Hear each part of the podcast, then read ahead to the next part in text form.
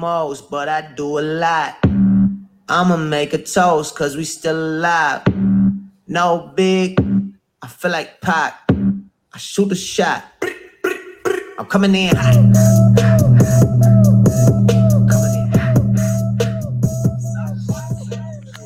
Welcome to the Blitz with Rob and Chris. We back from our hiatus. Rob, what it do? Man, I'm doing all right. You know, the, the hiatus was uh was good to me. You know, I was out here training, had a little Spartan race that came up this uh this past weekend. So for the past six weeks, you know, I've been in the lab, you know, getting my shit together. And uh the race kicked my ass, but you know, I came out on the other side alive, bloody hands and whatnot. But uh I finished a little little 5k with 20 obstacles, something light, you know. Well, if you've been in the lab, nigga been hibernating over here. Sleeping in late bullshit. Uh, went to went to Mobile last weekend for my son's soccer game. Got all the way out there. That shit got canceled. So damn. Yeah, got some got some good rest. Got some good rest. But but you taking any casinos, make a couple bets. Uh, nah, well, bets? I'm hitting to Vegas in, in July, so I'm uh, okay. I'm, I'm, I'm stacking my cheese making making some some million dollar bets. I'm planning on retiring in, in August. Jameis for MVP. You know it. I already told you. I already told boo. you. Hey boo, mean, holla at us. We want you on the pod. We ready. We waiting. Look, I'm putting my money behind you, dog. You my future. So I saw he's at uh, UCLA up there training with uh, like uh, Trautman, uh, Tre'Quan Smith, Ty Montgomery. And I'm gonna need I'm gonna need some of the stars. I'm gonna need Mike Thomas and uh, right. and Alvin, Alvin Kamara to get their ass up there and work out with this man listen, bro, we know you know, especially following him at Florida State. If if if Jameis is nothing else, he's a leader. Mm-hmm. People make fun of him, but at the end of the day, he's a leader. He's a winner. This dude won national championship as a, as a freshman, redshirt freshman at Florida State. First, you know, number one overall draft pick. Like I, I think he's gonna surprise some people. We, we got we got a bet with a homeboy uh, on uh on you know him him correcting the interception. So I we believe us. Yeah, I mean, I think that you gotta you know account for the various offensive coordinators and everybody points to the 30 interceptions but you know that was what the guy whose phrase was no risk it you know no biscuit and and Tom Brady actually early in the season we were seeing a lot of turnovers and Tom Brady you know had more targets and a revamped offensive line and a, and a better running game so I don't think that the 30, I think the 30 is an outlier when you look at his career statistics. He is somebody that you probably would assume is going to give you double digits. But I think if he goes low double digits, you know, 11, 12, something like that, you know, he's still in a good place. Yeah, definitely. And, uh, you know, Sean Payton is an offensive mastermind. And so he's going to put Jameis in position to be successful.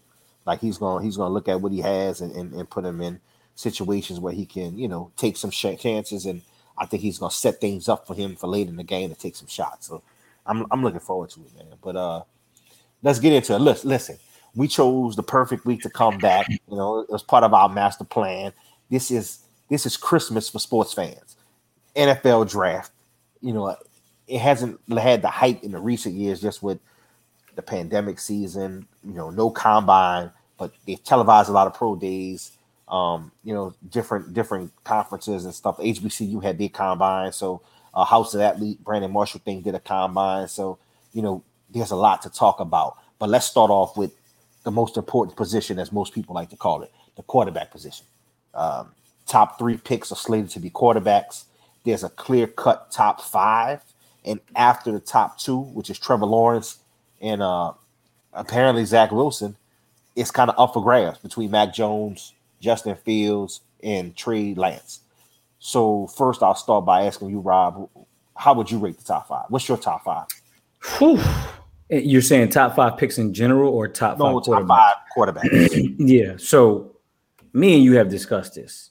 I am not as high on Trevor Lawrence as some people are. Um, you know, he was one of those people who I feel like he came in with the hype, and because Clemson won early, we just continued, you know, with the assumption, oh, he's going to be the number one overall pick. He is a star. Watch that LSU game. I mean, I watched a ton of Clemson games over his career, but that LSU game being a big moment for him. Look, the ACC, let's just be honest, Florida State was down. He didn't play a lot of in conference big games. And Clemson didn't really have a out of conference schedule to mention. So really it started to come down to reviewing his college football playoff performances, right? And you look at the uh, first championship they won, they blew out Bama, right? And so got they got defensive touchdown. Early defensive touchdown. They get up big early. He didn't have to do a ton in that game. Uh, then you look to the next year. Um, that was the, you know, that that game against Ohio State. Didn't have the greatest game in that game, right? And then you flash forward to the LSU game, and he was thoroughly dominated. Then you come to the Ohio State game this year. Again, didn't look great. And Justin Fields by far looked like the better quarterback. All right. Now, Zach Wilson watched his pro day, right? All the arm talent in the world. I'm some a little scared of Zach Wilson because Zach Wilson gives you like a Pat Mahomes type vibe from what he does at the pro day, but then you like put on a tape against Coastal Carolina and you're like he didn't, you know, right. he couldn't beat Coastal Carolina, right? right. Um Justin Fields so many of those games you watch at Ohio State, he's just dominating teams, read option. He might throw 20 passes, complete 17 of them for, you know, 300 yards and then run for another 100 and you're not really feeling like you are getting the opportunity to really see him dominate in the passing game because they're dominating um, with him on the ground and with him passing. Um, Mac Jones, all the talent in the world around him, um, and just marginal athlete at best, right? Doesn't wow you with anything, whether it's his physical abilities with his arm or his athleticism.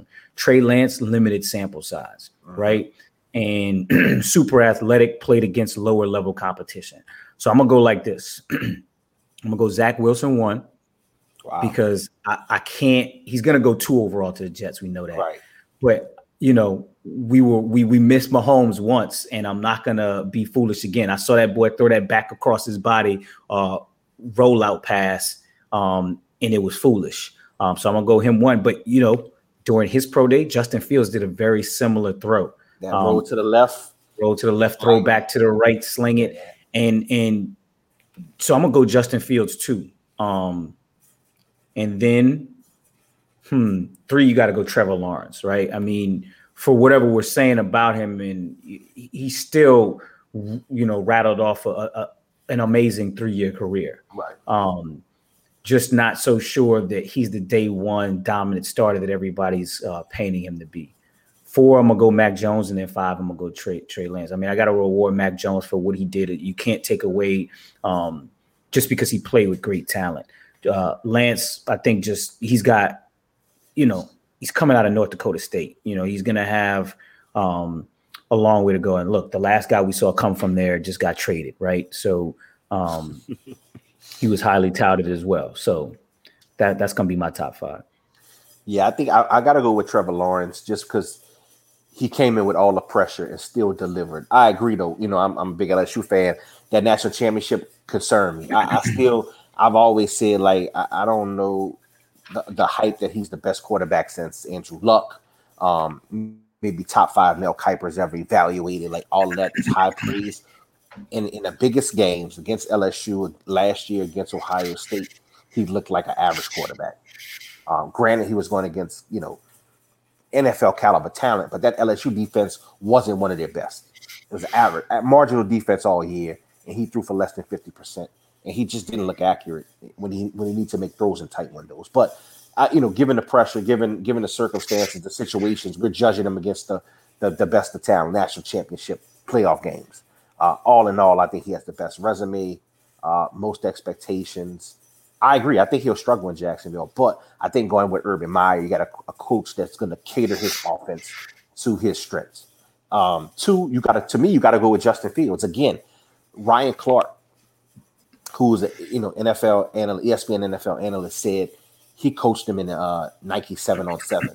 He said he's by far the best high school player he's ever seen, and he had his issues with Georgia. He left, went to Ohio State, led him to back to back playoff appearances. Went to the national championship last year and lost to uh, Alabama. But he's athletic. He can make all the throws. He showed in the pro day he can make the he can make the throws. So I, I'm going Justin Fields two. Three, I, I go with Zach Wilson by default because I'm just not in love with the other two guys. I don't know. I, am not sold on the guy from BYU. He's got a strong arm. You know, so does Carson Wentz. You got a lot of quarterbacks with strong arms that that still aren't winners. And he couldn't be Coastal Carolina. I'm sorry. That, that that's a red flag to me. Um, granted, he didn't have the best talent, but I, I just I don't know. I'm not sold on a guy who we weren't talking about at all last year to all of a sudden be the guy that's going to save the, the whoa, Jets. Whoa, whoa, whoa! Let's not. You weren't talking about it. I was not. People talking were about talking about Zach Wilson. Let's not do that. Let's not. Let's not downgrade our podcast by you just demonstrating that you weren't paying attention to who was supposed to be uh, a top No, pick in the nobody next. was talking draft. about Zach Wilson. People were Top- talking about top Zach 10. Wilson. Uh, four. I'm going with Trey Lance. I'm gonna have to give you the password to some of my draft uh, subscription services over there since You- you. Please, you don't even remember your password. Get out of here. Get out of here. I'm going with Trey, Trey Lance four, just just because limited sample size, but that's how much I, I don't believe in Mac Jones. And, and and last but not least, Mac Jones. Listen, he played with last year when Tua went down. He played with four first round receivers: Jerry Jeudy, Henry Ruggs. Now you got DeVonta Smith, the former Heisman, and you got Jaylen Waddle. Uh, this year he starts. He's got you know DeVonta Smith, like I said, who was Heisman, Jaylen Waddle, Najee Harris, uh, an all-star offensive line. And listen, look back to the last Alabama quarterbacks. Outside of Tua, you had what AJ McCarron, who led them to a championship. You know, average pro at best. Uh, Greg McElroy didn't last three years in the pros, led them to a championship. Um, uh, Jake Coker, who I think was a transfer from another college, uh, led them to a championship. selling insurance now or something. Exactly. So, what's the odds that Bama has back to back top five quarterbacks? I don't think he's in Tua's class, and, and I, I thought you know Tua wasn't as highly rated. As, I, I didn't have him as highly rated as, as many people, but you know I, I hope he I hope he has a good career. But my point is, like, I don't think Mac Jones is this guy that to, to go number three where he's projected to San Francisco. I think that's ridiculous. I, I think I think that's gonna get Shanahan and uh, Lynch fired. You don't make a move to draft Matt Jones. I'm Just sorry. uh side note 3700 yards 33 touchdowns three interceptions completed 73.5% of his passes. That's zach wilson. That's that's why i got him one overall. But to your point don't matter when we're talking about the 49ers because he's going at two to the jets. The big news here is that the 49ers are seemingly taking a quarterback at three. Now and risking it all. the craziest part you you and i have talked about this. Every every commentator has talked about this mac jones doesn't seem like that different a quarterback from jimmy garoppolo and i just for the life of me cannot understand them I don't get it. trading to get to the third spot to take a quarterback that's a mirror image of the quarterback they already have. So, you know, I'm I'm I'm kind of in that that crowd that thinks that this is like a a red herring and maybe they're gonna go Justin Fields or Trey Lance. I just I mean, we've heard Kyle Shanahan talk before in the past about you know what you can do with an athletic quarterback and and uh, you know if I recall correctly, he was there with his dad with RG three um calling plays that that first year and you know was was fairly creative with him. So I just think that although that's a more long-term project, I mean, I, I think that's the move for them is one of the more athletic quarterbacks. I just don't see how you go Mac Jones, who's, you know, a mirror image of, of what you already have. As a Saints fan, I hope they do, because I think that makes them irrelevant for the next five to seven years. Correct. Yeah, Yeah. I mean, because now you got, and and you're gonna have to move on from Jimmy Garoppolo at that point. So, And and, when and, you- and you lost all leverage in the trade market with Jimmy Garoppolo. And when you look at the, the 49ers roster, they don't even have the talent at the skill position on offense to build around a quarterback, you know, that doesn't that isn't dynamic. Right. I mean, you're gonna Kittle is their number one receiver. Right. Who's the running back? I mean, Right. you know, uh you got your boy, I can't think of his name right now, running back, but uh he got hurt a couple times last year. Yeah, I mean they they they were going running back by committee, um, and and had you know Mostert. He got hurt a couple of Mostert, that's what I was times. thinking of, Yeah. Um, I mean, not just not dynamic. I, I don't think where you can kind of settle for a quarterback to, you know, he's not coming into an Alabama situation where he just got to, you know, uh, a, a plethora of weapons and, and he just got to distribute the ball. That, that's not the yeah, I mean, sometimes Deebo, it's dynamic. Deebo Samuel was out most of last year, but still, to me, you know, he's kind of a short yardage wide receiver. Um, Yeah. Brandon Aiyuk, they used the first round draft pick on him, but like we didn't see a ton from him last year. I mean, some could, I guess, argue that that was because of the injury um, Right. at, at quarterback, um, and you know, he that the quarterbacks couldn't get him the ball. But now you're gonna have a rookie, so you don't know if they'll be able to get him the ball. So That's my bust, Mac Jones, bust for the first round. Uh, let's go to the top ten. Let, uh, you know, it's a lot of a lot of unknowns in the first round, but but the top ten has kind of shrunk in, in terms of the pool and who people think. So we talked about the quarterbacks, right? Jacksonville's Trevor Lawrence, Jets, Zach Wilson, San Francisco, from all indication, is going Mac Jones. But when you get to four Atlanta, that's when it starts to get interesting. Mm-hmm. What's your thoughts on who Atlanta takes? I mean, that's interesting because they could go quarterback, right? They could go, um, yeah. Could go Justin Fields. I mean, how old is is um Matt Ryan? Yeah, at this point, Matt Ryan, I believe, is probably uh 34, 35 years old. Well, that however old is, he finished. that's that's what he is. He's 35. Um, so realistically speaking, you know, back in the day, you would be drafting a replacement. Right. Um, now people are playing longer, but but Matt Ryan's not playing at such a high level, in my opinion, that you need to, you know, realistically be um, looking at keeping him much longer. So I, I think that quarterback is a, a, realistic option there. There's been a lot of conversation about um, a potential Julio Jones trade. Um, so if you trade Julio Jones, I mean, you still have Calvin Ridley, but does that open the do- door for a Ja'Marr Chase pick? Does that open the door for a Kyle Pitts pick? Put him at tight end with Calvin Ridley, um, and you know potentially make your your offense uh, dynamic. I think that's the um, you know window of picks that we're talking about. Some say some say Kyle Pitts is the play is the pick. Pair him with Julio and Calvin Ridley, and like offensively, you just got a a wide receiving corps that you can't stop. But I still think with uh, Matt Ryan, I don't think he get the job done. Um, mm-hmm. And you know, Arthur Blank is a businessman. You could bring Justin Fields, like you say, back home. He's from Atlanta. Uh, dynamic quarterback. Pair him with Julio and Calvin Ridley, who are arguably, you know, a top three wide receiver duo. And you may have some, but Atlanta's got options. They could trade back, still get a top receiver in like a Jaylen Waddle or something. So um, I think they got they got you know different scenarios they can fall, but most people have Kyle Pitts going going forward. Uh, mm-hmm. Five Cincinnati, the big the big call there is do they go Ja'Marr Chase and pair Burrow up with his former teammate, or do they go with the the tackle? Um, what is it? Uh, Penei Yeah, out of uh, Oregon. Um, you know, and that was that was a guy you were hearing about even last year as yeah, somebody who's yeah. like a top five pick this year. So to me, that's the pick given you know we made that that Joe Burrow bet, and you know we kind of knew the whole time that there was a good chance he was gonna get hurt. Then immediately when you saw him start running, he was getting smacked. You know what I mean? Like yeah. to me, I get wanting the the uh the splash target for him, the splash, but I I just feel like I've said this so many times.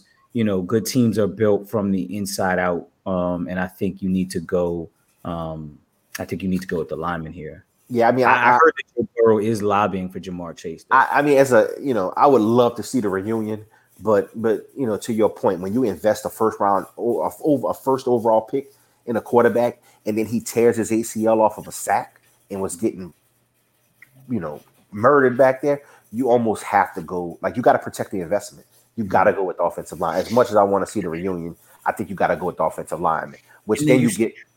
Nah, go ahead you still have these two backs, right? You have Joe Mixon and Samaje yep. Perine. You want to be right. able to run the ball with them, like you know. And also, you just drafted Tee Higgins in the second round last year, and right. you still had Tyler Boyd as your number one receiver. So the need at receiver is nowhere near as great as the need on offensive line. And it, this is a deep wide receiver draft. Right. So you know you got a, a, couple good wide receivers. I think you could get in the second round as well. So uh, possibly Terrace Marshall out of LSU is going to be there in the second round for him. So. Uh, I, I think there's options, and I think you got to go from, from all indications. The tackle from Oregon is a, is a 12 to 15 year starter, and I, I think you, you got to go with him. So then you got Detroit. I'm sorry, Miami, and then Detroit, who both need playmakers on the outside. So, in your opinion, who goes first, Ja'Marr Chase or DeVonta Smith? Oh, I definitely think Ja'Marr Chase goes first. Um, yeah. I mean, just you know, we was having this conversation. Six foot, 166 pounds. Man, I saw he did the Shannon Sharpe podcast, and he was standing next to Shannon Sharpe. And honestly, I was scrolling quickly through my Instagram timeline, and I didn't think that that was a football player that Shannon Sharpe was standing next to. Yeah. Um, and I just think that, you know, for whatever people say, there's different types of receivers. Some guys who, I mean, you see Antonio Brown, right?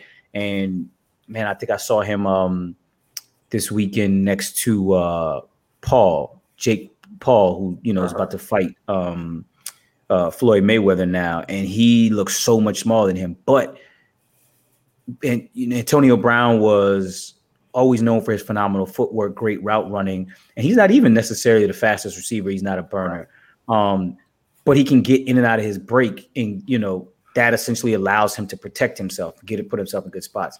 I don't know that DeVonta Smith is that type of receiver. You know what I'm saying? Mhm. I think a lot of his, you know, advantage was pure speed, right? But then also Sean Jackson type. Right. And you know, when you talk about it, DeSean Jackson, that's a guy who has suffered a decent amount of injuries, Yep. a lot of hamstring injuries and stuff. You know, just kind of fragile. I mean, if if uh, somebody can put a hat on him, they can put they can take him out for a couple games. So to that end, I think you got to go Ja'Marr Chase. His numbers were phenomenal at the, uh, you know, his workouts. Um, so I, I would think that he's the pick there. I mean, you know, at some point, Jaylen Waddle was even discussed ahead of DeVonta Smith if not for the injury. So Mhm. I think that Ja'Marr Chase uh, would be the Dolphins pick. I agree. I agree. And if J- Ja'Marr Chase goes to Miami, gives Tua a legit number one, then DeVonta Smith goes to to De- uh, to Detroit. I'm sorry, and he becomes you know the de facto number one in Detroit because they have you know they let all their wide receivers go. Golladay they let walk, um, and, and so he's the number one there as they rebuild behind uh, Jared Goff with new head coach Dan Campbell. So now you go to the last three picks of the top ten. You got Carolina, Denver, and Dallas. Carolina just traded for your homeboy Sam Darnold. Uh, so word is they could possibly take a quarterback because Darnold only has a year or two left on his deal, and if he's not, if he doesn't pan out, you can let him go and, and have another quarterback grooming. So so they're in a, they're in a quarterback market, but they also need you know a lot a lot of talent. Yeah, Right. yeah. Right. Yeah, I don't know what the hell Carolina is doing. So I mean, now you got because they were saying that Teddy Bridgewater's on the trade block. I mean, now you just got a crowded quarterback room. Um, you know, you're gonna have Christian McCaffrey coming back. Uh, still don't really know what they're doing. You know, at the the wide receiver position. I guess you know they had um, uh, what's uh, what's my guy's name? Uh, DJ Moore, uh, who they drafted a few years ago, And, and, uh, then they got uh the guy forgot. from Jets, Robbie Anderson. Robbie Anderson. Um, so I mean that's that's you know been their depth chart there. I'm hearing cornerback maybe. Um, you know, we they had our boy Donte Jackson at one corner. Yeah. Um, and I think they had they might have AJ Boy Bouye that they signed at the other corner, but I think he's starting the season suspended. Um, so you know, right now there's a couple of different places, and, and I'm trying to think. I think Robbie Anderson might have been on a one year contract. Um, Now he's coming back. Okay. Um, so with that being said, I I think that the cornerback move with with Jaycee Horn might be the play for them. Um, Caleb Farley might be a little bit early for him, but I think that that's a spot where you might uh, see a Jaycee Horn go. Yeah, and I mean, like I said, you know, Carolina could go quarterback. They could also go offensive line as well. That's another team. offensive line, right? I They mean, they just have needs all over. right. They got Rashawn Slater from Northwestern, who's a, who's a top, you know, projected top ten pick as well. So you know, they they need talent. They're, Mhm. they're devoid talent. I mean, they won what four or five games last year. Right. Granted, um, McCaffrey got hurt and missed the majority of the season, but defensively they got a lot of holes. Offensively, like you mentioned, offensive line, Bridgewater was getting his ass handed to him. Mhm. Um, they need talent, and, and I, I don't I, I don't think they sold on Sam Darnold. I know I'm not. Uh, and I, I and they, to me they could even go wide receiver, you know, to, Mhm. to pair with DJ Moore, but uh, we'll see. So so I think that's And yeah, Robbie. Anderson's contract was a two year deal, two year, twenty million. Awesome. And so so after that you go Denver, right? Denver's got the ninth pick. Um, and I mean they need a quarterback. They got Drew Lock, who's to me, you know, a third round draft pick. Oh, I'm sorry. And I did say they could go offensive line, and I didn't actually say a name, but Rashawn Slater out of Northwestern is, Yeah. is the, the name that people are kicking around because, like, Cam Erving is listed as one of their tackles right now. He's out of FSU from a few years ago, but he's been essentially like a journeyman utility offensive lineman, so not somebody that you would expect to start at the tackle position um, when the season begins. So, you know, so that's that's up um for debate. And, and it also I think could I think Carolina could be a contender to trade back Mhm. because they do have a lot of holes. So if they could trade back and get some additional picks in this draft, I think they would be open to that. Um, now you got Denver at nine. To me, they they looking quarterback. Um, but again, they got a lot of holes. It should be right. They should be, but you know, we've been told in the past that um, you know John Elway likes what he has at the quarterback position right now. I mean, you look at this this young man's stats. Yeah, and, why. Right, and the stats don't bear that out. Um, but that you know that's where they've been. This is another team I think though that the you know cornerback position um, would be a place that they might be looking. Um, last year, you know, they lost Von Miller, so I mean, their, their, pass rush was their strength. But if you don't have anything on the back end, um, you're going to struggle there. I think they they've got what Kyle Fuller now, uh, Ronald. Darby. This is a place where people are talking about Jaycee Horn going as well.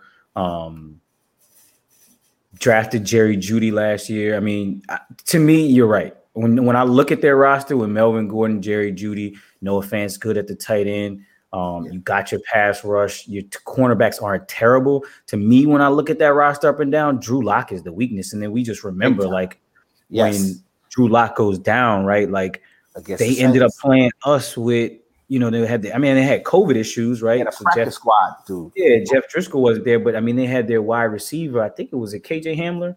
Um, he was a former quarter who's a former quarterback from yeah. uh, Wake Forest. Wide, wide receiver. Yeah. Yeah. I mean, so I mean, to me, that's where they should be looking. But supposedly John Elway has has loved Lock. I thought that the Broncos should have been looking at Jameis Winston when he was available because I thought that that was one of the teams that you know has had a long weakness at the quarterback position. But that's just my my, my two cents. And and let's not forget too, you know, just quickly, the 10th pick is Dallas, and they're basically slated to go Patrick Surtain in the second. Uh, father played in the league for eight, eight or nine years. Was a uh, two or three time Pro Bowler, and so you know he's got the NFL pedigree. He was a starting cornerback at Alabama. Their number one shutdown corner, and then and that's that's Dallas's biggest weakness has been cornerback for years. Uh, so they could solidify that spot with a with a shutdown corner.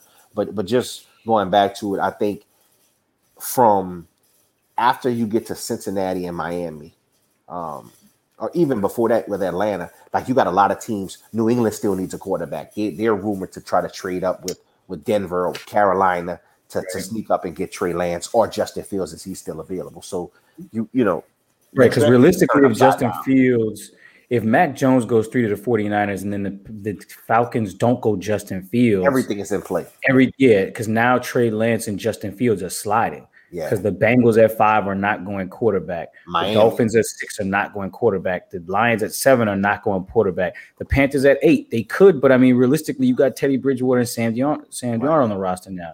Again, at nine, the Broncos claiming their love for Drew Lock may not go quarterback. And Dallas and 10, definitely not. It's definitely not going quarterback. Eleven, Giants definitely not going quarterback. Twelve, Eagles maybe, but probably not because they just committed to, um, you know, uh, Jalen Hurts.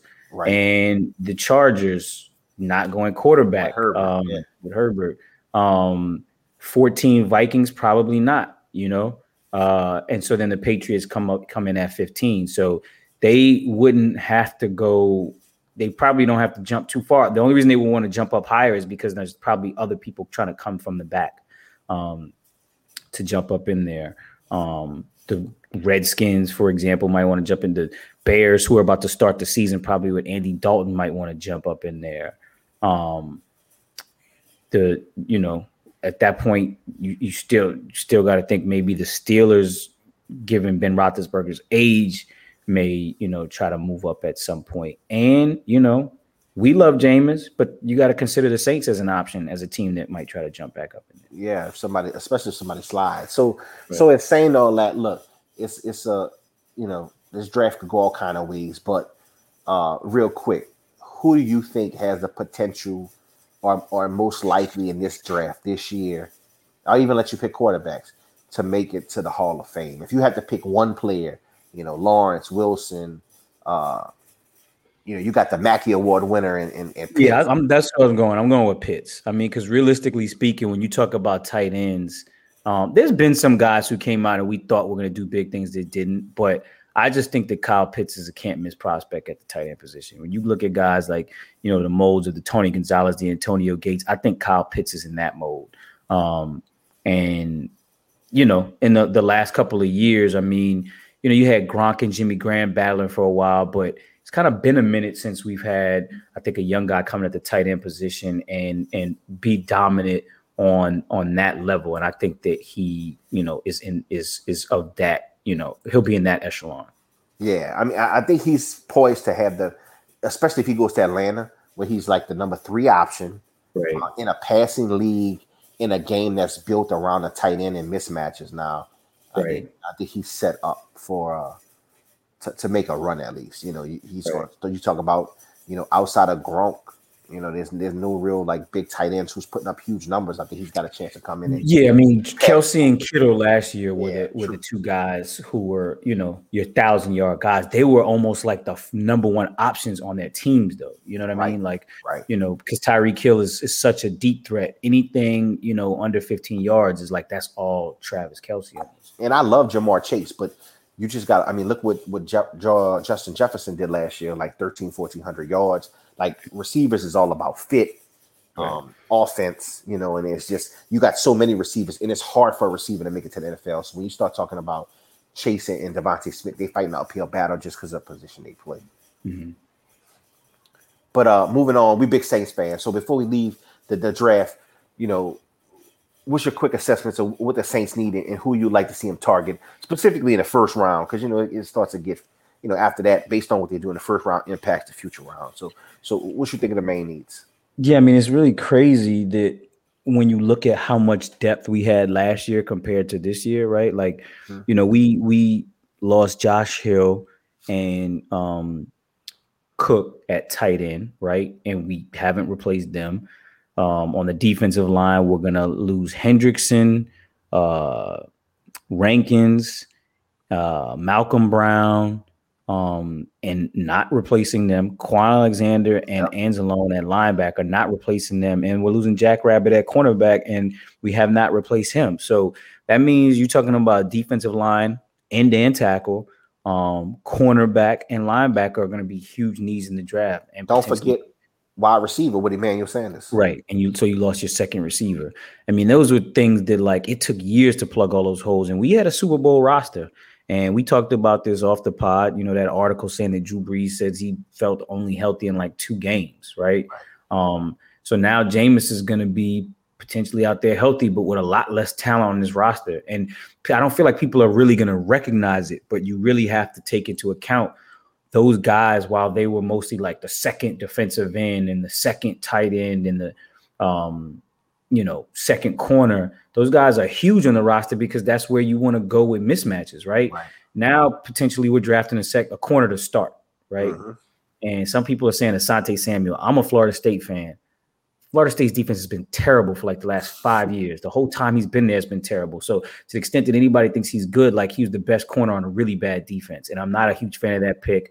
I think that he's uh uh poor man's version of what Patrick Robinson was coming out because Patrick Robinson was about the same size, same level of athleticism, but Patrick Robinson as a junior had nine interceptions. Asante Samuel has never shown us that level of talent. His dad's pro. You can hope that like maybe he just looked not that great because he was in a bad defense and he'll. But do I feel comfortable putting him out there as our second corner right. and having a matchup with like yeah, he's going to be matching up with like Calvin Ridley and yeah. potentially getting like Julio Jones in certain situations. Absolutely not. I don't feel comfortable with that. Um, Caleb Farley, a name thrown around, but you know, everybody's got him. People wanted Jaycee Horn. Those two guys are going to go way before the 28th pick. So we'd have to trade up to get guys like that. Then you got all the linebackers that are being tossed around. I think maybe that's a little bit more realistic at 28. Um, people are saying, you know, Kwon Alexander is still on the Saints' radar. We're just waiting to see if he can get back into shape. But I feel like that's one of those um, late training camp, you know, late right or early season, preseason signings where you sign him in the hopes that he's ready sometime mid-season. So like he's not a guy that we're going to start day one. And it kind of upsets me that we even have to think this hard about going linebacker since we drafted a linebacker um last year. Um yeah. Out of Wisconsin. right. And he really, you know, Zack Baun didn't really play many snaps. And that tells me that you don't really have that much faith in him. Um, since everybody's saying that we're we're looking heavy linebacker. But Xavier Xavier Collins out of Tulsa is you know a guy that you're you're hearing a lot of conversation about. Um, like I said, you know Caleb Farley. Caleb Farley, you know he's got a pretty significant injury history from when he was at Virginia Tech, so I'm not super confident in that pick either. I think Greg Newsome out of Northwestern. I, I like him a lot, man. Mm-hmm. I just don't know if he'll be there because he ran, I think, a, a sub four four forty. And then, you know, uh, Jeremiah Owusu uh, Koramoah out of Notre Dame is another name uh, at linebacker that we're hearing kicked around. So that's that's the picks. Saints don't have the best track record of uh, rookie linebackers or coming to the Saints or cornerbacks, you know. And Jack Rabbit is really good. I mean, we're talking about a guy who's top five at his position at some point. So, and he was only in his early 30s. Um, so that's just that's a huge loss in my opinion. That's we, one of the biggest losses of the offseason in my we don't opinion. have and we don't have a guy on the roster who could even like remotely fill in. You got uh, uh, Patrick Robinson who's shown he can't start really on the outside. You've got PJ Williams who's like a hybrid corner uh, safety, you know, kind of fill-in guy.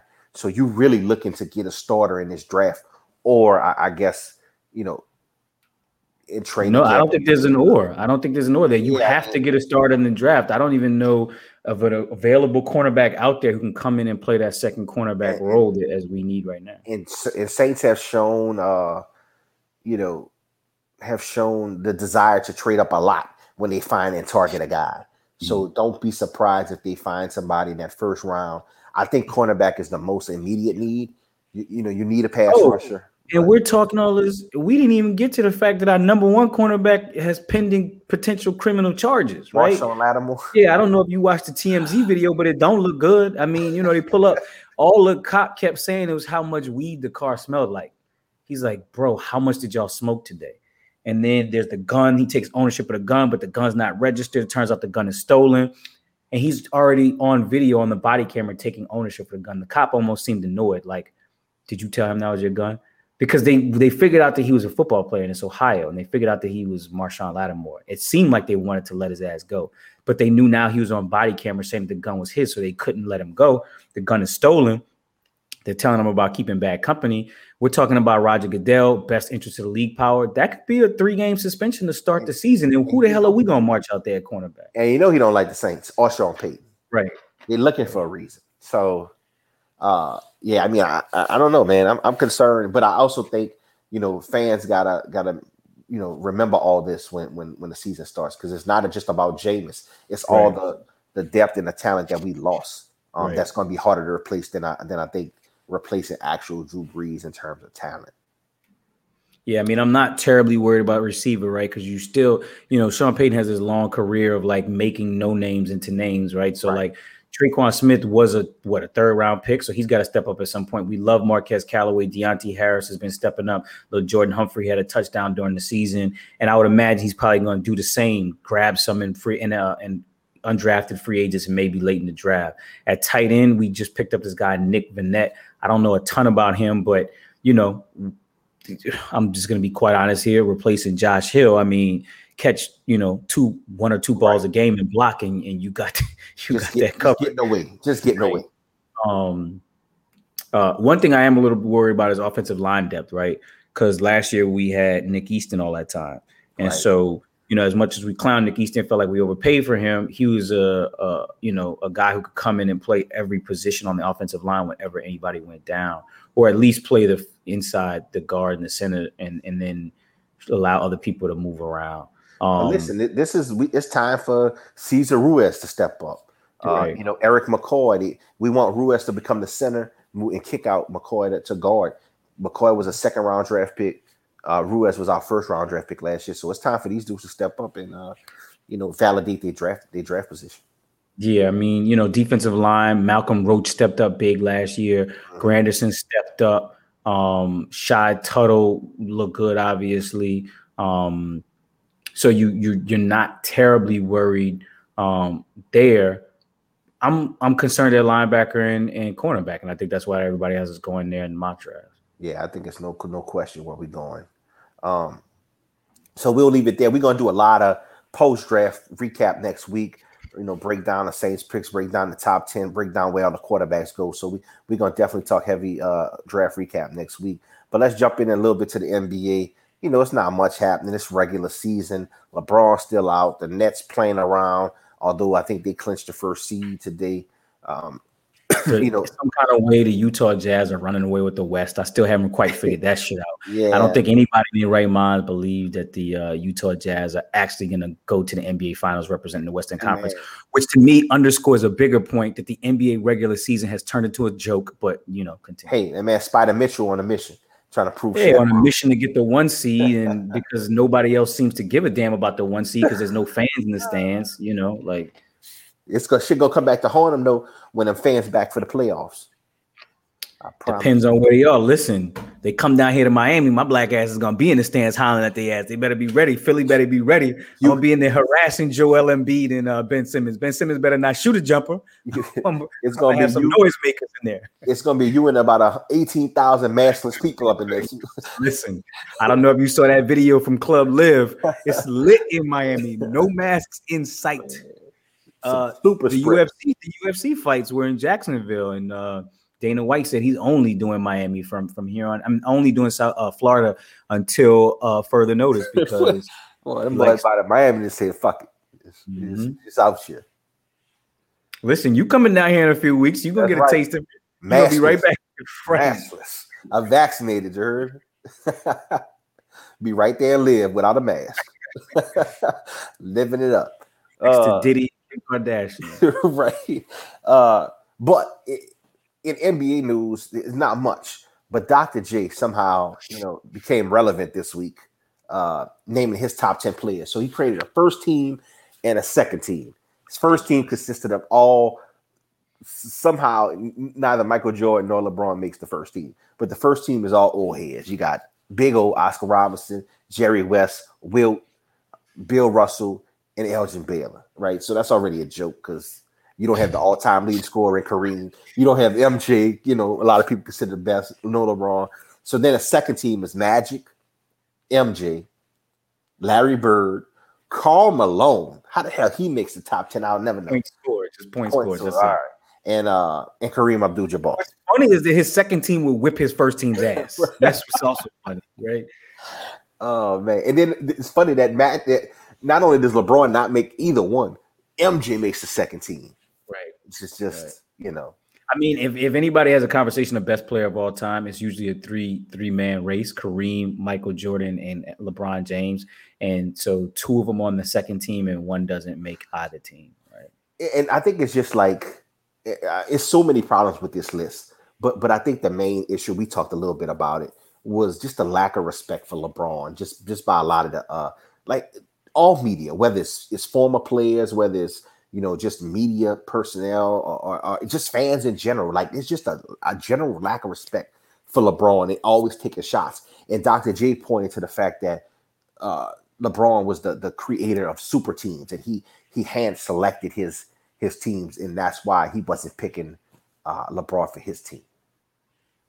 Yeah, I mean that's the most ridiculous argument ever, right? Like first, I mean, where do we start, right? Like Paul Pierce, Ray Allen, Kevin Garnett, and then you know Paul Pierce in in what Kevin Garnett. They went to uh, New to the Nets after that. I mean, back in the day, what do you have like Elgin Baylor, Jerry West, and uh, Wilt Chamberlain on one team together? I mean, Showtime, the Lakers, Lakers, Showtime Lakers had Magic Johnson and James Worthy, Kareem Abdul Jabbar, you know. The that, Rockets with, with Scottie Pippen, Barkley, and Olajuwon. I mean, yeah, I mean, the Lakers went and got after Shaq and then won those championships, went and got Gary Payton and Karl Malone to yeah. try to steal a championship. Yeah. I mean, this is this is like this is ridiculous. The idea that his distinction was that LeBron put his teams together as a and I'm like, so so if a general manager does it, like what if like what if the general what if I go to the general manager and ask him to go get a person? Like I don't I don't understand that. I mean, let's just be honest. Like people never got rid got over the decision. Right. They never got over three players in the offseason saying, let's go to this one place together. Because that's certainly not what happened when he went to Cleveland. And that's certainly not what happened when he went to LA. Right.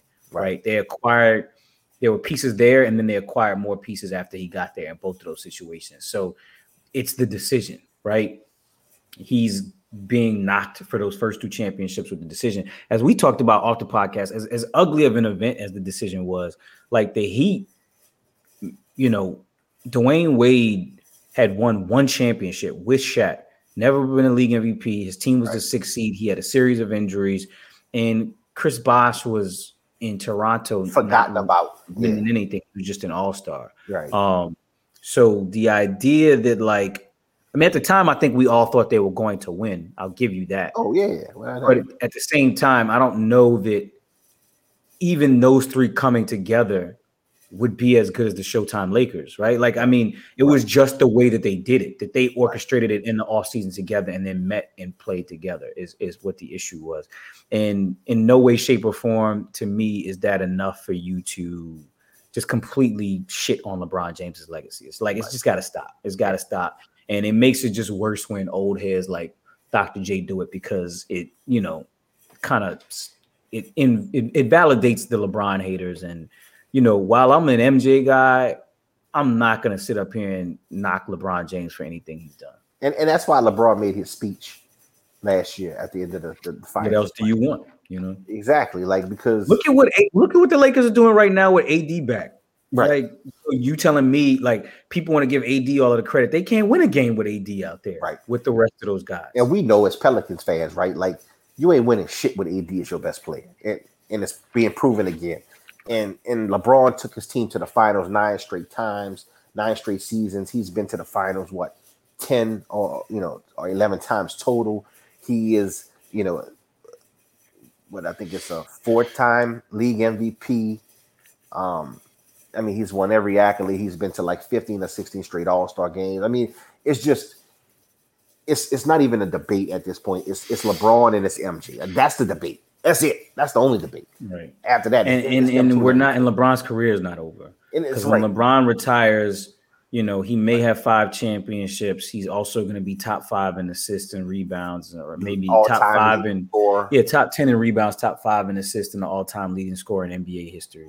Um, and maybe the only guy to ever play on an NBA floor with his son. So. Right. Right. At that point, like you know, have whatever debates you want. I think at a certain point in the debate, you do have to knock MJ for quitting. Um, right. and you know, people love to make it seem like MJ only played in the NBA for six years. Right. Uh, a big part of Dr. J, I'm sorry, Chauncey Billups early in the week said MJ will always be his GOAT because everybody won during LeBron's era, nobody won during MJ's era. And that's just it's a ridiculous ass argument right. because the, basically people try to remove MJ from the era of Larry Bird, uh, Magic Johnson, and Isiah Thomas, when in fact all of those guys played at the same time. He just happened to be slightly younger, so he got his championships after they already got theirs. And then they say, well, David Robinson, Charles Barkley, Patrick Ewing, um, uh, who's the fourth guy they always throw out there? Karl Malone never got rings because of Michael Jordan. But that's kind of ridiculous to me too, because then Michael Jordan was out for two years. Right. And shit, Shaq didn't win a ring because he lost to Hakeem Olajuwon. Char- right. The the Knicks lost the championship to Hakeem Olajuwon. You know, the Suns didn't make it. You know, the Spurs didn't make it. You know why? Because they weren't well constructed teams. I got a question for you. Who was the second best player that David Robinson was playing with? Who was the second best player that Charles Barkley was playing with? Kevin Johnson. Who's the second best player that Patrick Ewing was playing with? Right. Michael Jordan's second best player was better than all of those. The Rockets won when he left because Hakeem Olajuwon had a really good supporting cast. No one great second player, but he had, you know, Vernon Maxwell, Kenny Smith. It was a team built around him being big in the post and then a whole bunch of three-point shooters. The Knicks essentially, you know, were a poorer man's version of what the Rockets had and then tried to rely on defense.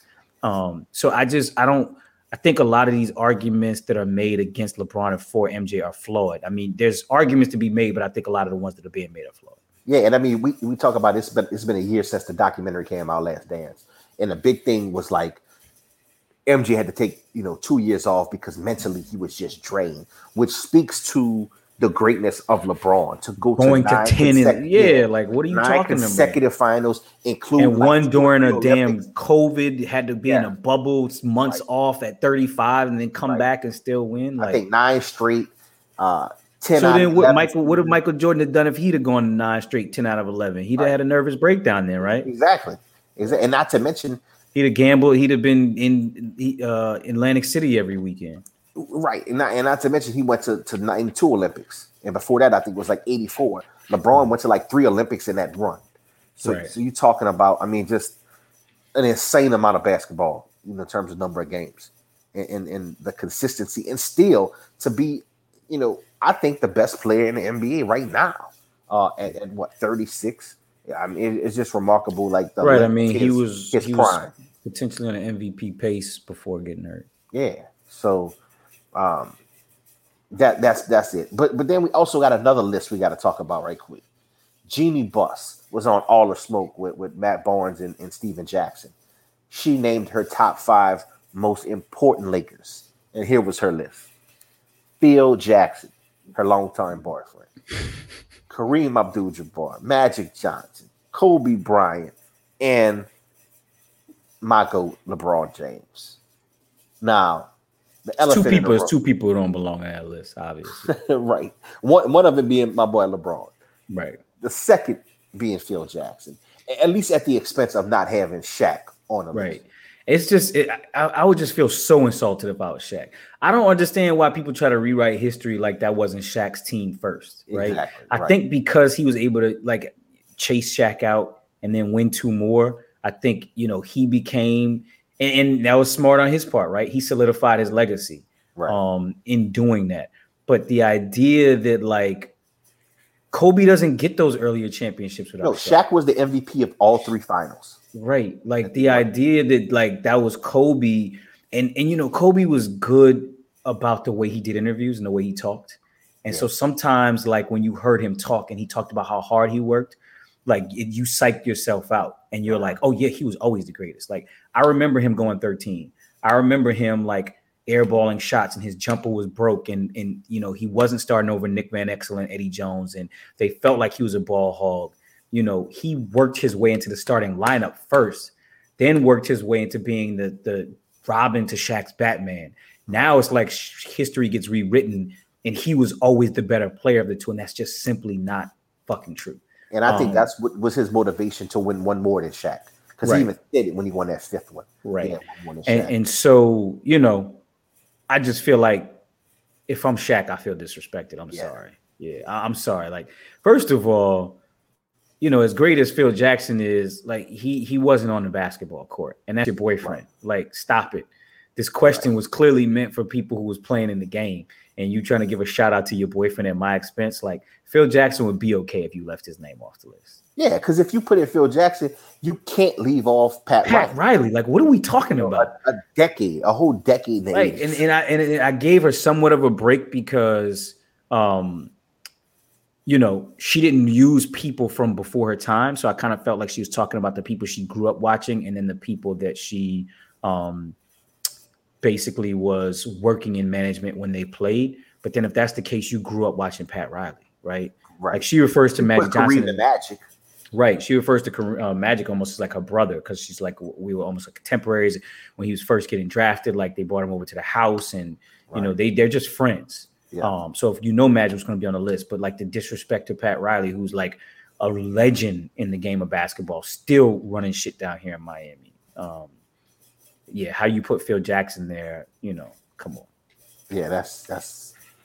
Come on, G Bus, you got to do better than that. You, you It was a good interview. It was a really long interview too, but it It was, just really good to like hear. Like she just has so many stories, and you know, a woman executive in sports is so rare to get. But then to get one with the level of knowledge and experience that she has was really cool and, that, and that's such a storied franchise too. Right, and I kind of just liked. I don't know, like I, I just liked hearing how like you know it reminds. I don't know if you ever watched this show on uh HBO, uh, called uh man, what is this show called?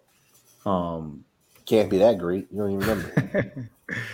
uh I'm gonna think of it in a second, but basically it's about these brothers, brothers and sisters fighting for um their inheritance essentially. And it oh, hearing Succession. succession, right? Hearing her talk about like with her brother and everything, it made me think of succession. Side note, spoiler alert on succession, the sister is clearly deserving of the family business. Um, but the, the pops is acting bad. Here, Dr. Buss made a good decision, and Jeanie got the team, and now they got another champion. I, championship. I ain't even watch it yet, bro. You just ruined the show. You know? Oh no, I, I didn't tell you you got it. Oh, all right, all right. tell you you got it. Uh, Yeah, I don't. It's actually not decided yet. We still wait for the next season. So. all right, cool. Yeah, it's gonna might be a minute with this pandemic thing. Uh, winners and losers. Let's hop in before we get out of here.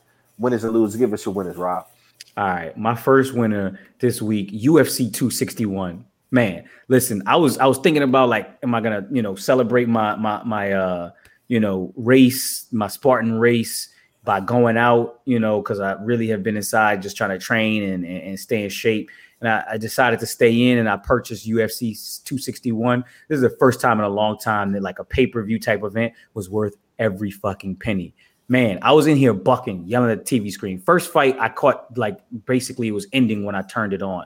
That fight ended with a TKO. Guy gets kicked so hard in the knee that he essentially has nerve damage and his Oh. leg is like shaking. He can't stand up anymore. But he continues to try to fight. Ref has to jump in. Doctors come look at the dude and they're like, nah, you can't fight no more. Um, so that was the first fight uh, on the card. So Anthony Smith over Jimmy Crute already got the crowd bucking. So I turned it on. Uriah Hall is fighting Chris Weidman. Uriah Hall, old UFC guy who was on like those, those uh, reality TV series back in the day when they were picking UFC fighters through reality TV. Chris Weidman, uh, kind of an old champion. I want to say he um, fought a big fight against Anderson Silva back in the day. And I feel like that's who Anderson Silva was fighting, ironically, when Anderson Silva broke his leg. So I turned this fight on and I saw the worst injury that I have ever seen in sports. Chris Weidman kicks Uriah Hall in the leg, and his leg fractures in fucking half. All right, the leg fractures in half, and it swings around like the shit's just dangling. He doesn't realize he broke the leg, and he tries to go to stand on it, and the leg just completely collapses underneath him, and he falls to the ground. They showed the shit three times on instant replay. All you can hear was ah, everybody in the crowd yelling. I was screaming at the television like, "Stop showing it! Stop showing it!" Uh, Look, we as the American people, we're all sick. It's sick. Boxing is no longer where it's at. We're watching sick shit like this on UFC. All right. Then after that, the next fight, this chick Valentina Shevchenko versus Jessica Andrade. Um, that fight was also a good fight. The chick Jessica Andrade was a Brazilian. She was, I think, coming up in weight class, talking mad shit that she thought that she could fight this chick. She got pounded for like two straight rounds until she finally tapped out. But the next fight, now New Orleans own, St. Augustine's own, LSU's own, Pat Barry. He's got a girlfriend. They call her Thug Rose. Thug Rose Namarana, something. She's Lithuanian. Google her last name. She's fighting uh, this chick Zhang. Uh, I think she's a Japanese chick. Zhang, if you don't know her, Google her. Last fight she fought, she beat the chick so bad. I actually went and watched this one too at a, a sports bar where the chick looked like she had an alien head because the chick was swollen. Everybody's seen that. It was a viral video. The chick's head was swollen so big with blood that it looked like she was an alien. Thug Rose is really small. Five, they're both like 5'5, 115. So everybody's thinking Zhang's gonna beat the piss out of Thug Rose. Yo, Thug Rose in the first round kicks Zhang in the neck so hard she passes out and doesn't even realize she passed out. Tried to get up and fight. The fight was over. She don't know it's over. She's yelling at the rest. They're like, "Nah, your ass got knocked out." She's like, "Nah, they get knocked out." They're like showing her the instant replay. She got kicked right in the carotid, just fucking passed out. It was insane. I was screaming at the TV. Uh, uh, Pat Barry jumps in the ring. He's yelling at her, "You're the greatest! You're the greatest!" She's screaming, "She's the greatest!" It was an amazing moment. She's also a U.S. fighter, which is always good to have U.S. fighters win. Listen, then the listen, right quick. I didn't know. I didn't know they called it Thug Rose, but just imagine like a slim Amber Rose if she fight. Right. and that's I saw one picture of it today, and I was like, that that shit fits. It fits. Amber Rose at 5'5, 115. right? It fits. the last fight, best fight of the night. Masvidal, a Miami guy, versus uh Uz- Usman, who who's a Nigerian dude. Masvidal, you know, Trump supporter, Republican Cuban out of Miami. Usman, uh, great college wrestler, great college career, only one loss in his career. Um, fights out of Fort Lauderdale. I'm not sure where he's from originally. Um, but the crowd was all Masvidal, obviously, because it's in Jacksonville, a lot of Florida people there. And so Masvidal, Usman had already fought. Usman won. Masvidal claimed he's a weak puncher. He, you know, he can't knock me out. Usman basically said, I beat him the last time, but I'm gonna knock his ass out this time. And he fucking delivered. When I say He knocked the piss out that dude. You could see the sweat beads. People said it looked like he had an orbit around him. It looked like planets or stars or something. There was so much sweat flying off this dude's face. And Masvidal at the end of the fight could only, you know, tap his his his, his hat off to the dude because it was just it was a knockout for the ages. I was screaming at the television again. So like three or four of the fights, I was literally screaming at my television in here in my apartment alone. So uh, UFC 261, I know I was long, but if you didn't see it, you missed it. If you can go back and watch it on YouTube, you should go back and watch it. Your second winner? Oh, my second winner. I mean, who cares at this point, right? right? Um, right. My second winner is Russell Westbrook. Came into Monday, had posted uh, a triple double in 14 of his past 17 games. Uh, Wizards had won 10 of 11. So, you know, Russell Westbrook don't matter. Wizards ain't going nowhere. UFC 261 is where it's at. Go ahead with your Westbrook always coming in second. right. Ne- never gets his credit. Rodney Dangerfield of basketball. uh, I don't. I don't even know how to follow that up, bro. I, I just, you know, I, you got me want to watch UFC, and I don't even watch that shit. But uh, I get to my winners. First winner, LSU women's basketball, hired three times national. Well, first of all, we had uh, a lady by the name of Nikki Fargas who, you know, coached LSU into the dumps. This chick was recruiting classes of like one one people a class. Like she, you know, her claim to fame was like a hundred percent graduate graduation rate. But since she only recruited like six players in 10 years, I don't believe it's that hard. But anyway, she stepped down. I believe she was fired and just let it go respectfully. But you know, with all the Title IX issues, the, the sexual assault issues at LSU, uh, the new AD Scott Woodward needed a big win in this in his first uh, coaching hire since becoming an AD over a year ago, and uh, he delivered for the LSU women's basketball program, hiring away three-time national championship coach Kim Mulkey away from Baylor University. Uh, Kim Mulkey is a, a Tickfaw, Louisiana native, Louisiana Tech, you know, legend and, and Hall of Famer, uh, playing college basketball there. Went to Baylor, a, a team that never went to the NCAA tournament uh, in the women's basketball program history. And in 21 years, she uh, converted into to three-time national champion. So uh, also coached, you know, player of the year, Brittney Griner. Uh, so just a ton of accolades and a, and a big hire for uh, for LSU uh, and making this, you know, a big splash. So kudos to my alma mater there. Uh, second, Vladimir Guerrero Jr. with a 360 batting average on the season, delivered uh, last night with three home runs, one being a grand slam, and single handedly outscoring uh, the Washington Nationals in a 9 5 victory uh, with seven RBIs. Listen, I, you know, I, am not a huge baseball fan now, but I grew up loving the sport. I don't know if most people remember, but but Vladimir Guerrero Jr.'s dad, Vladimir Guerrero, was known for for being a power hitter. Played in Montreal, um, Had that golf swing. Who no longer has a team. Right. He didn't wear no batting gloves. He was just mm-hmm. straight up thugging out there. Uh, so so just kudos to used my to man. wear the cutoff shirt underneath the jersey with the little gold tip yeah. with some uh, you know cow cow shells or whatever hanging off. He was what they call a five-tool player. You know, he could hit, hit for average, hit for power. He he was a gold glove, you know, outfielder, strong arm, everything, man. So see, you know, to, to see that, like we we're to the age where he has a son who's a major league, it's crazy. So uh, shout out to Vladimir Guerrero Jr. Uh, for the three home run night. Uh, Rob, what you got for your losers?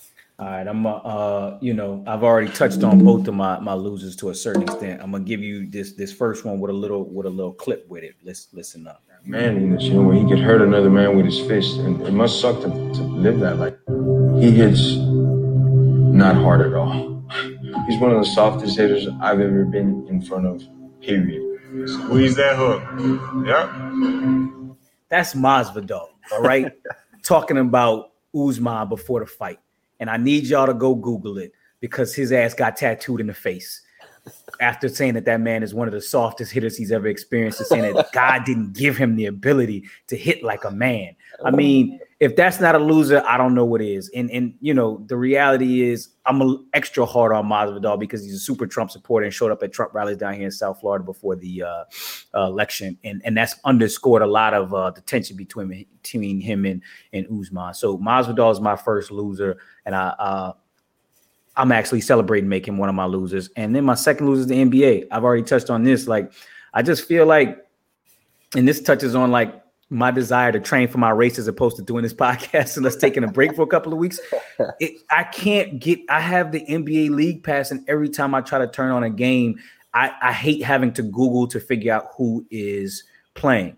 And I have a guy over at the, a ticket broke over from the Heat who's always trying to get me to come over to games, and I hate it because you can call me and tell me to come buy Heat tickets, and then I get there and Tyler Herro's not playing and Jimmy Butler's not playing. So I'm not answering these calls. Like, and I, you know, you try to turn on the nets and what do we say? Five games maybe that Kyrie, uh, Kevin Durant, and and James Harden have played. You know, Kevin yep. Durant he's limping off because his hamstring hurts, and then James Harden's hamstring, and then you know Kyrie's doing what Kyrie does, Ramadan, family right. time. Like who knows? Yeah, yeah, and it's just it makes the um, NBA regular season unbearable. And and when people are stacking teams with so much talent, then they can sit out all of these games because the seeding is already predetermined. And like I said earlier, the Utah Jazz are the one seed, and nobody believes that they're going to actually right. come out of the West because a lot of these teams are just saving themselves. The 76ers, every time I turn on the 76ers, I'm like, is like I feel like I'm never seeing Embiid and Simmons and Tobias Harris on the court at the same right. time.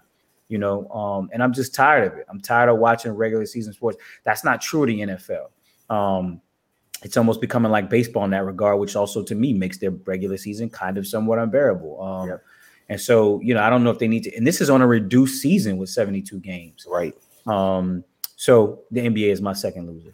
And that speaks to just the fact, like we're our, our main topic tonight is NFL draft, right? Like the mm. NFL owns the year because baseball and basketball's regular season is meaningless. So mm. even during their regular seasons, we talk more about the NFL combine, the NFL draft, than we do about regular season basketball and baseball. So um, definitely loser. Uh, my losers, right quick. NCAA. We talked a lot about it in our last pod with with, with Walt, uh, Rob's boy um, you know, both working there. But the board unanimously approved the extension of Mark Emmert's contract through 2025. He, he started his post in 2010, so that'll make it a 15 year run at least, if not longer. Uh, and it's just a guy who, you know, publicly has just always been on the wrong side, kind of like Roger Goodell, right? We, we, you know, with Mark Emmert, we have the the the player likeness and image that you know he was lagging. He he didn't want to push it through where states had to get involved and, and actually push policy through.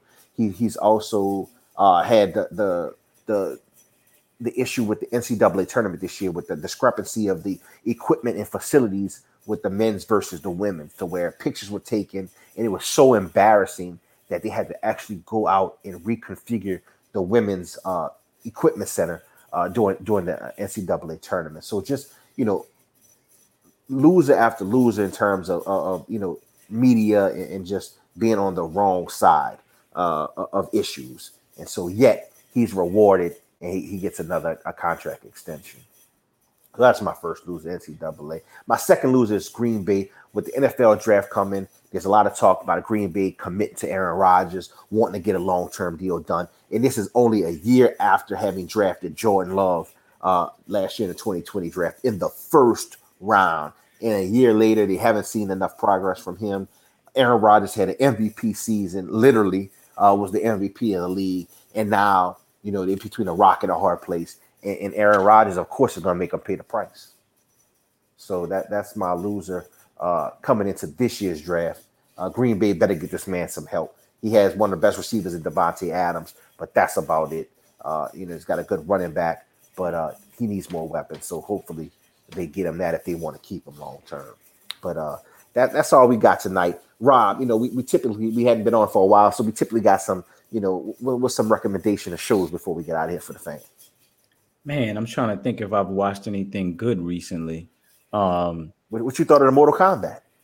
I thought that was whack. I watched yeah. Mortal Kombat. I watched Godzilla versus uh, yeah, uh, King Kong. Um, there's a new Anthony Mackie movie on. Synchron- I watched that one. Synchronic, then yeah. taking place in New Orleans. Yeah. I ain't got no good recommendations. I'm not gonna lie. Everything that I feel like I've been been watching has uh, been pretty bad. Um, I'm looking forward to this new uh, uh, Michael B. Jordan and Lauren London film. I think it's gonna remorse. drop. Yeah, that's gonna drop. I think on the 30th. Yeah, that's right. Um, yeah, yeah. I'm uh, I I ain't gonna lie. Disney Plus been dropping the content. You know, for anybody out there looking for some family uh, the Winter Soldier the Falcon, that shit's fire. Um, you know, they, they got a, they got a big end in the, in the, in the, in the last episode. Uh, and, and then uh, John Stamos came out with a new show called Big Shot, where he's this this you know Rick Pitino or John Calipari type, you know, national championship winning coach, and he throws a chair, hits official, and now he's coaching private school girls high school basketball. So uh, that just dropped like two weeks ago. So check that one out too, the fam. So that's all we got, man. We, we out of here. Rob, anything to say before we get out? Nah, let's uh let's get out of here. We out, y'all. Peace.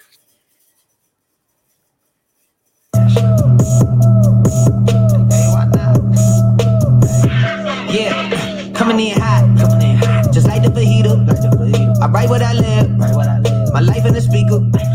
I'm nice with the flow, nice just like the demeanor. Like the demeanor. I'm feeding my fam. I'm feeding the